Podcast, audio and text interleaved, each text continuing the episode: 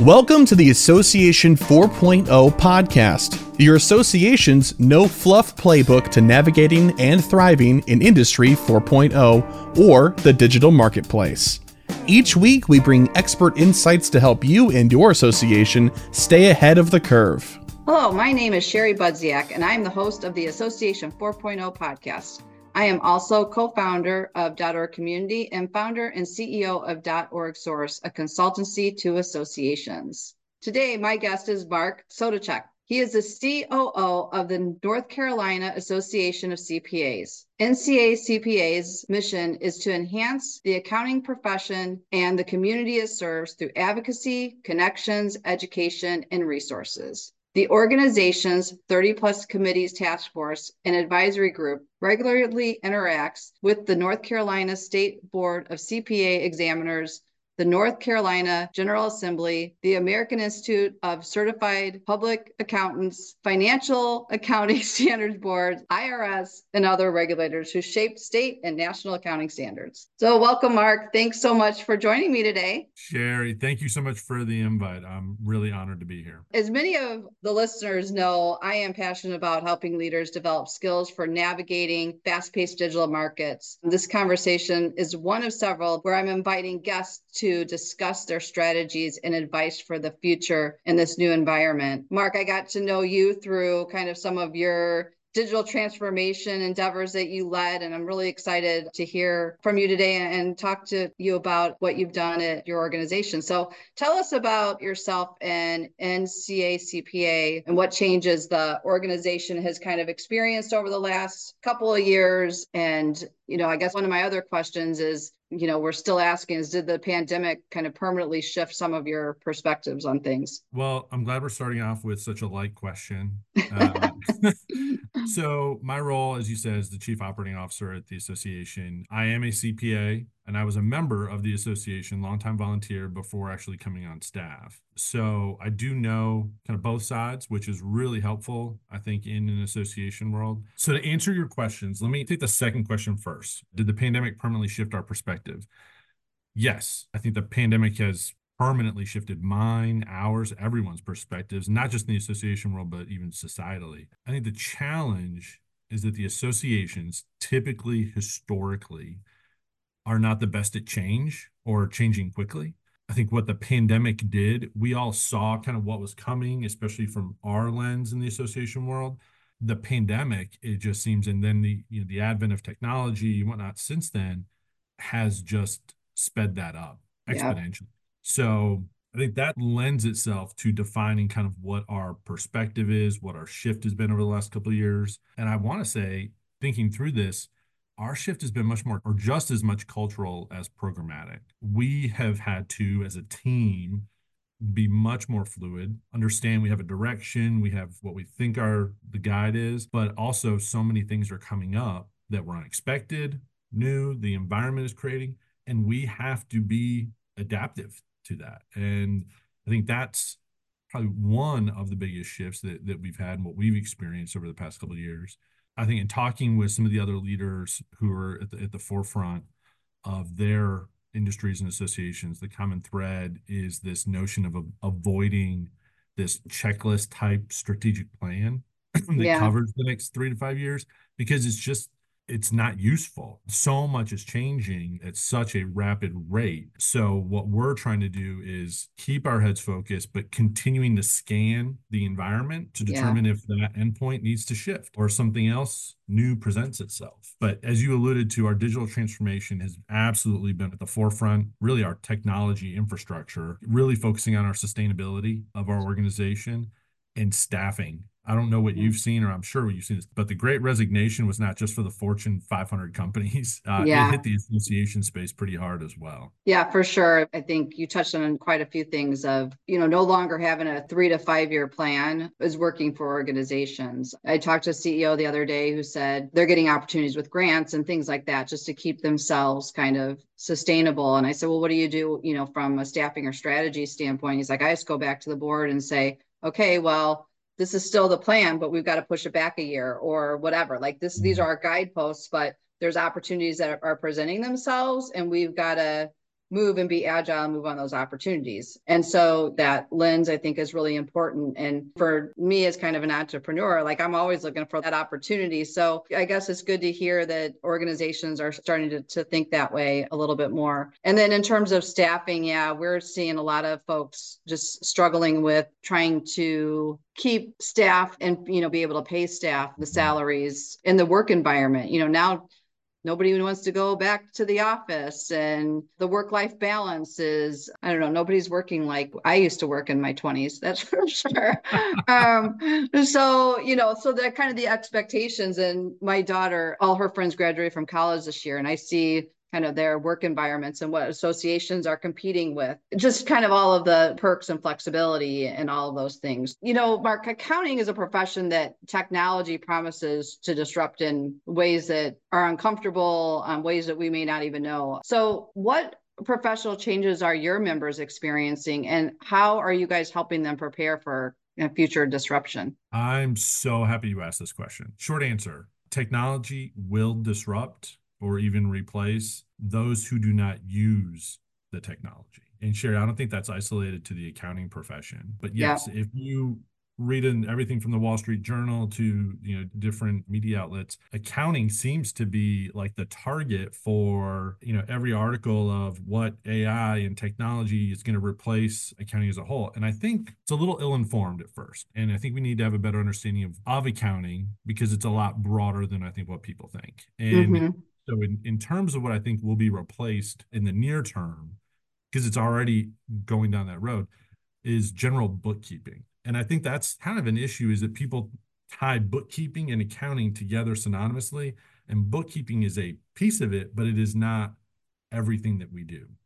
That's right. Yeah. Um, in talking with other public practitioners, firm leaders, and whatnot, I don't think that there's this huge concern out there that technology is going to kind of really cause a bunch of chaos. Technology has always been a disruptor in the profession since Excel and the yeah. computer. I think what's happened is the profession is very dynamic. It has learned how to use these tools to enhance the services that we provide.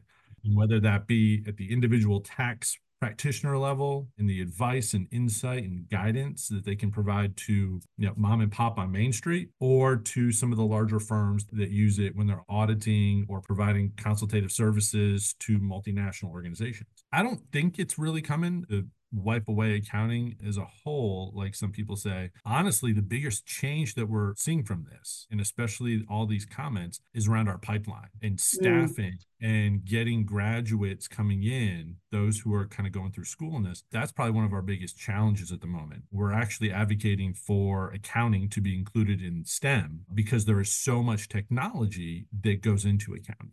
And a lot of people don't understand that. And what we're trying to do at the association level for our members, A, a lot of advocacy, a lot of awareness, but two, part of our curriculum, catalog, events, everything has this lens around technology or business model shifts or how to manage more effectively, how to lead in new environments. We are really focused on mapping our curriculum, our programs to enhancing the competency of a firm leader, um, a sole practitioner in the profession, or a CFO controller, because there's so much that's going on. So that's a major way of how we're really trying to help prepare them for just this continuous disruption. It's not start and stops, it's just continuous these days. Right, right. Yeah, I think that it's the pace of change that I think causes people anxiety because like. I use this scenario. One of my first jobs was working with a medical society, and we built one of the first websites. Well, we had a year plus to do that, right? Like we had vendors, we had time with AI and some of the other, you know, technologies, it's here. How do we utilize it? It's like it seems to be so fast. I could see the challenges just from a career development standpoint because I mentioned my older daughter, but my younger daughter is looking at colleges right now and career path. And I'm taking the lens of, okay, let's be broad enough in case things change in the next couple of years that that career path's not the best. So for instance, she's talking about it's the same thing with lawyers. So she's talking about going to law school. I'm like, yeah, well, let's make sure you get a really good, solid degree that you're not going to have to rely on a law school degree because I don't know what the opportunities are there, you know, based on what you're interested in moving forward and things like that. There will always be lawyers, right? But there is that, like, what is going to be the job demand with the, the technology that's here? So I can see where that's a, a mm-hmm. challenge on the accounting because people are hearing the same thing. They probably have parents going, well, you know, will that be a career long term um, for you? So, yeah. especially when you're spending all this money going to college, but whatever. yeah, so, yeah. getting uh, changing that image, shifting it from this person with a green visor, head down, doing you know 1040s all day, yeah. is a huge focal point for our association, for the national association, the profession as a whole, because that's that's just not the case anymore. And so it's it's really hard to kind of get that word out. Yeah. So you had mentioned when when we started the podcast about culture and I've been thinking a lot about the intersection of culture and technology. How do you see culture impacting your operations? And as a COO, what are you doing to kind of strengthen that human side of, of your business? So we were talking the other day. I think a lot of folks, when they engage us, they're very specific on needing a new technology and don't really understand the change management that's needed, the culture, you know, those projects are hard. So I don't know. Can you talk to me a little bit more about culture and the impact? I can try. Uh, this is another great question. I know that you are not the only one thinking about this crucial intersection because technology has helped us in a lot of ways. Many of us have leveraged that technology to enable virtual learning and connections. We've helped reduce costs, increase productivity, which all sounds like a dream statement for a corporation, but it's a sobering statement for a mission driven organization. Mm-hmm. And so, really, a focus of, of ours, we were really focusing on this even pre pandemic, was how do we continue to be a relationship based organization and not a transactional based organization? Because once you go into that transaction, you become more of a commodity and you've really lost your competitive advantage. So if we want to be more relationship based, we had to do our own foundational work internally first, you know, build a different culture internally. We're pretty big believers in the uh, the Lencioni model. Patrick Lencioni's the the five dysfunctions of a team and how to mm-hmm. become a higher performing team.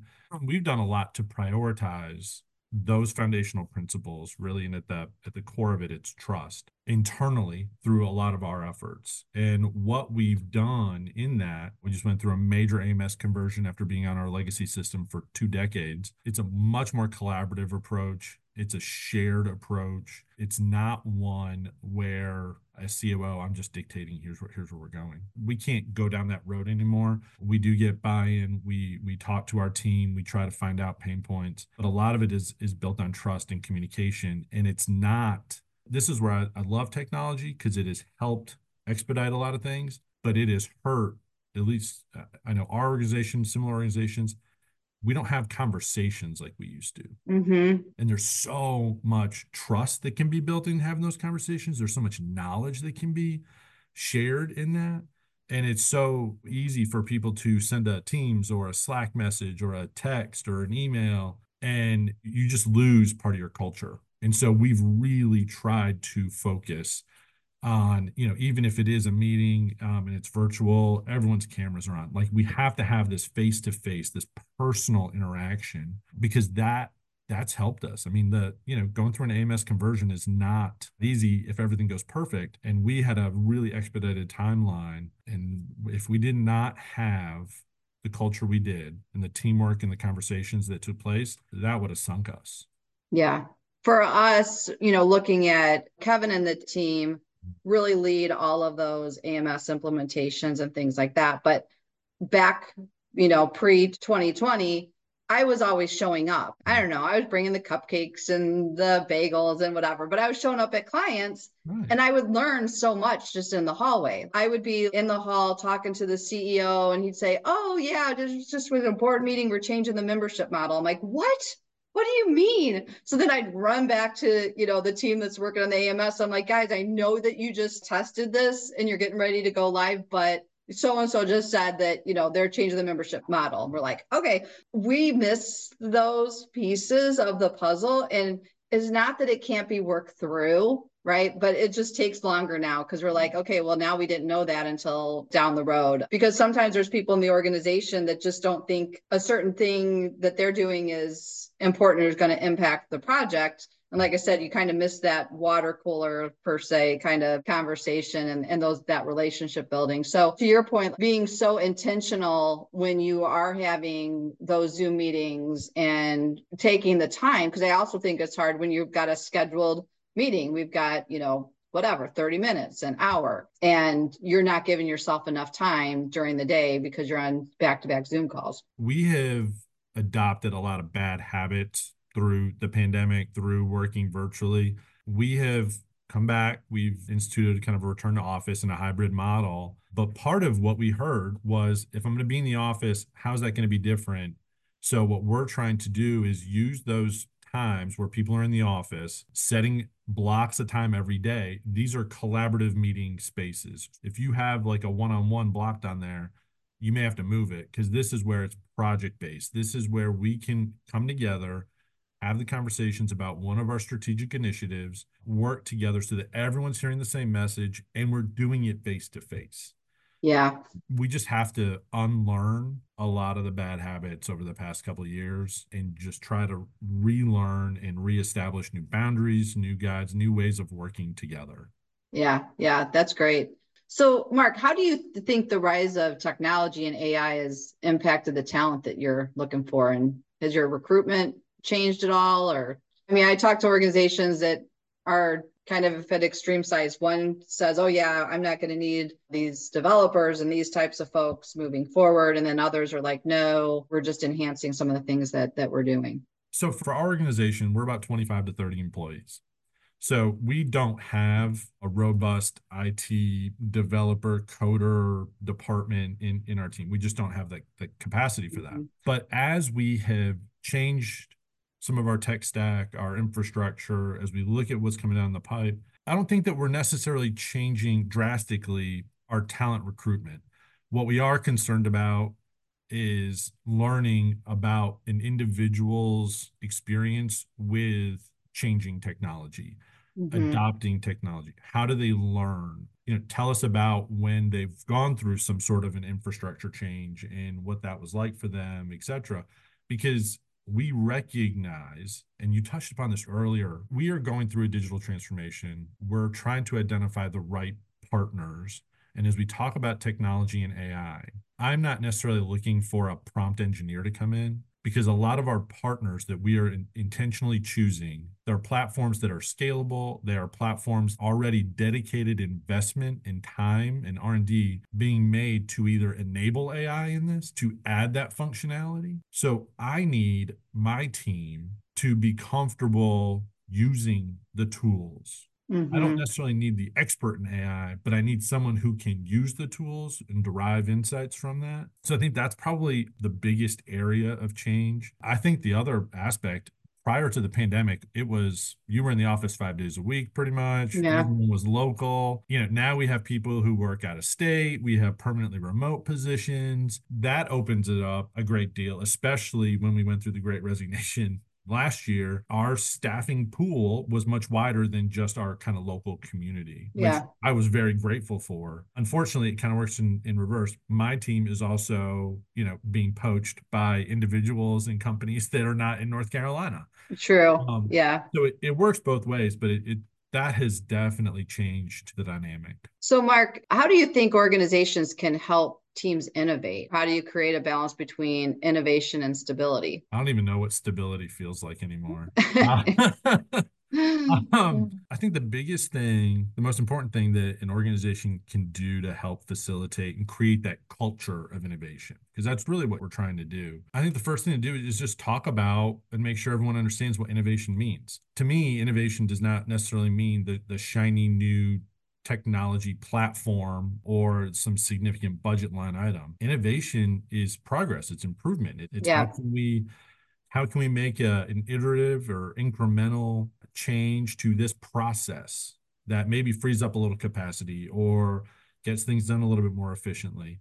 how can we create a culture where we are critically looking at our processes and not just blindly following just what we've done so we've tried to do that celebrate the small wins because if we're making iterative changes throughout the processes are becoming more innovative they're becoming more efficient. That's a big piece of it. Now at the same time i've also talked about we did a massive ams conversion with new technology. So i think an organization kind of has to, to be able to do both. You have to be able to kind of put your money where your mouth is. We just talked about staffing and talent. Our technology even as an association a small association we're about seven to eight million in revenue a year. The tech technology stack that we have and who we use and who we partner with is a question. It's a, staff retention aspect of the conversations we have with our team mm-hmm. make, because sometimes we've had folks consider leaving because the technology that they had to use was was inefficient out of date. We have to create that culture and it's it's both. It's business process, it's technology,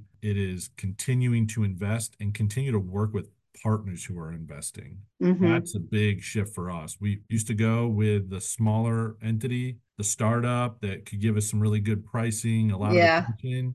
Then they'd get bought out like four times, and uh, yeah. you know we wouldn't know who's who's running it anymore. We've now tried to find those solid vendors, platforms, reliable that have the the assets to continue to invest in their platform and product and that's that's made a big difference with our team. That's great. So i'm going to shift gears on you a little bit and ask you you know do you see kind of in the future the dynamics between board and staff changing or maybe what qualities do boards need to help associations be successful in today's environment? I'm going to answer this more from a staff member's perspective having seen both sides. You know boards shift. They transform they transition they have term limits. So you have new people kind of coming in and out. As an organization continues to persevere for a longer period of time having individuals on a board that are curious what the ted lasso curious and not judgmental i think was mm-hmm. his line but curious about what you're doing curious about how you're doing it. Having that trust in the leadership around the direction, around the decisions, but are there trying to understand how and in what way they can be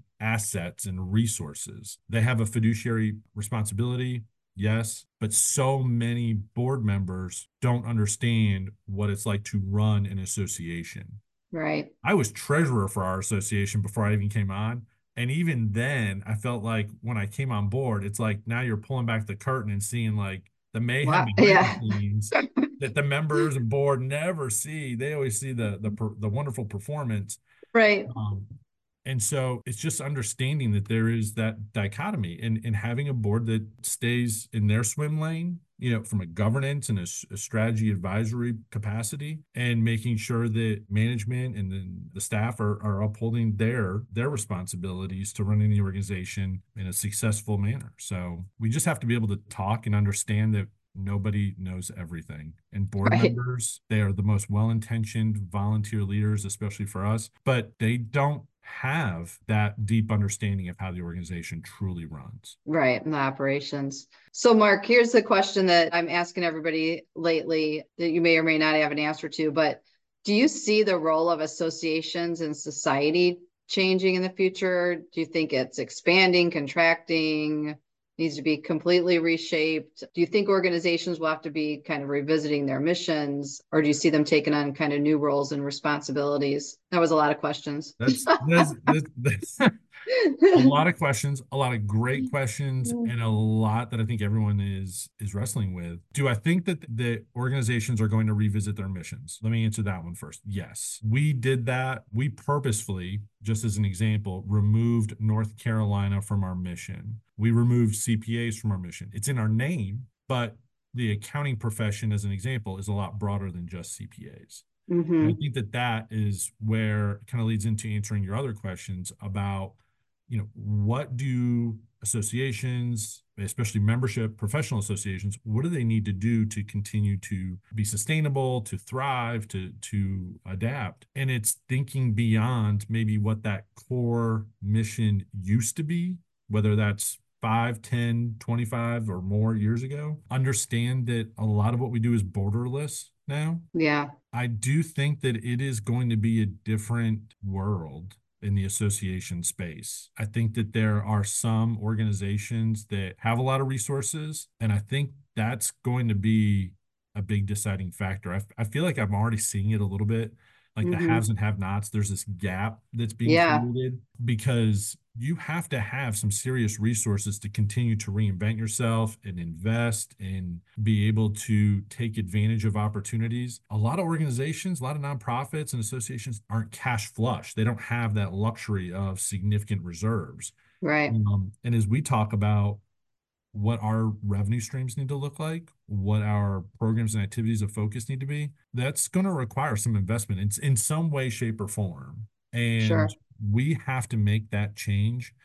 And I've talked to to other state societies and, and other organizations about it. My belief is an organization needs to change and look at these things when they are at their strongest, where they have those resources, they have the ability to try something, maybe fail, learn, adjust, adapt, and try something else. Because if we wait until the bitter end and we try to ride this Mhm. train for as long as we can, that track's going to end at some point. And if you wait until it's too far, you may be forced to make a decision that may not be what you really want or need or be the best, but it's what you have to do versus trying to influence and con- control the future of your organization. That's where I have been talking to our board about, talking to our staff about.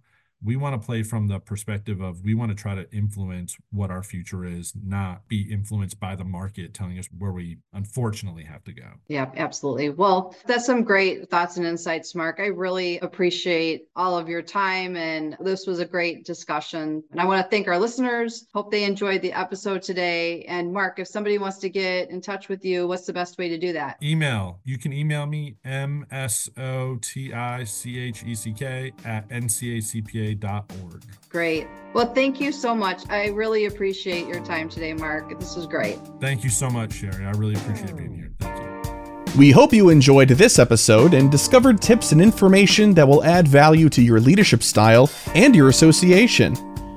.org Source specializes in positioning teams for success with solutions for technology, strategy, and marketing.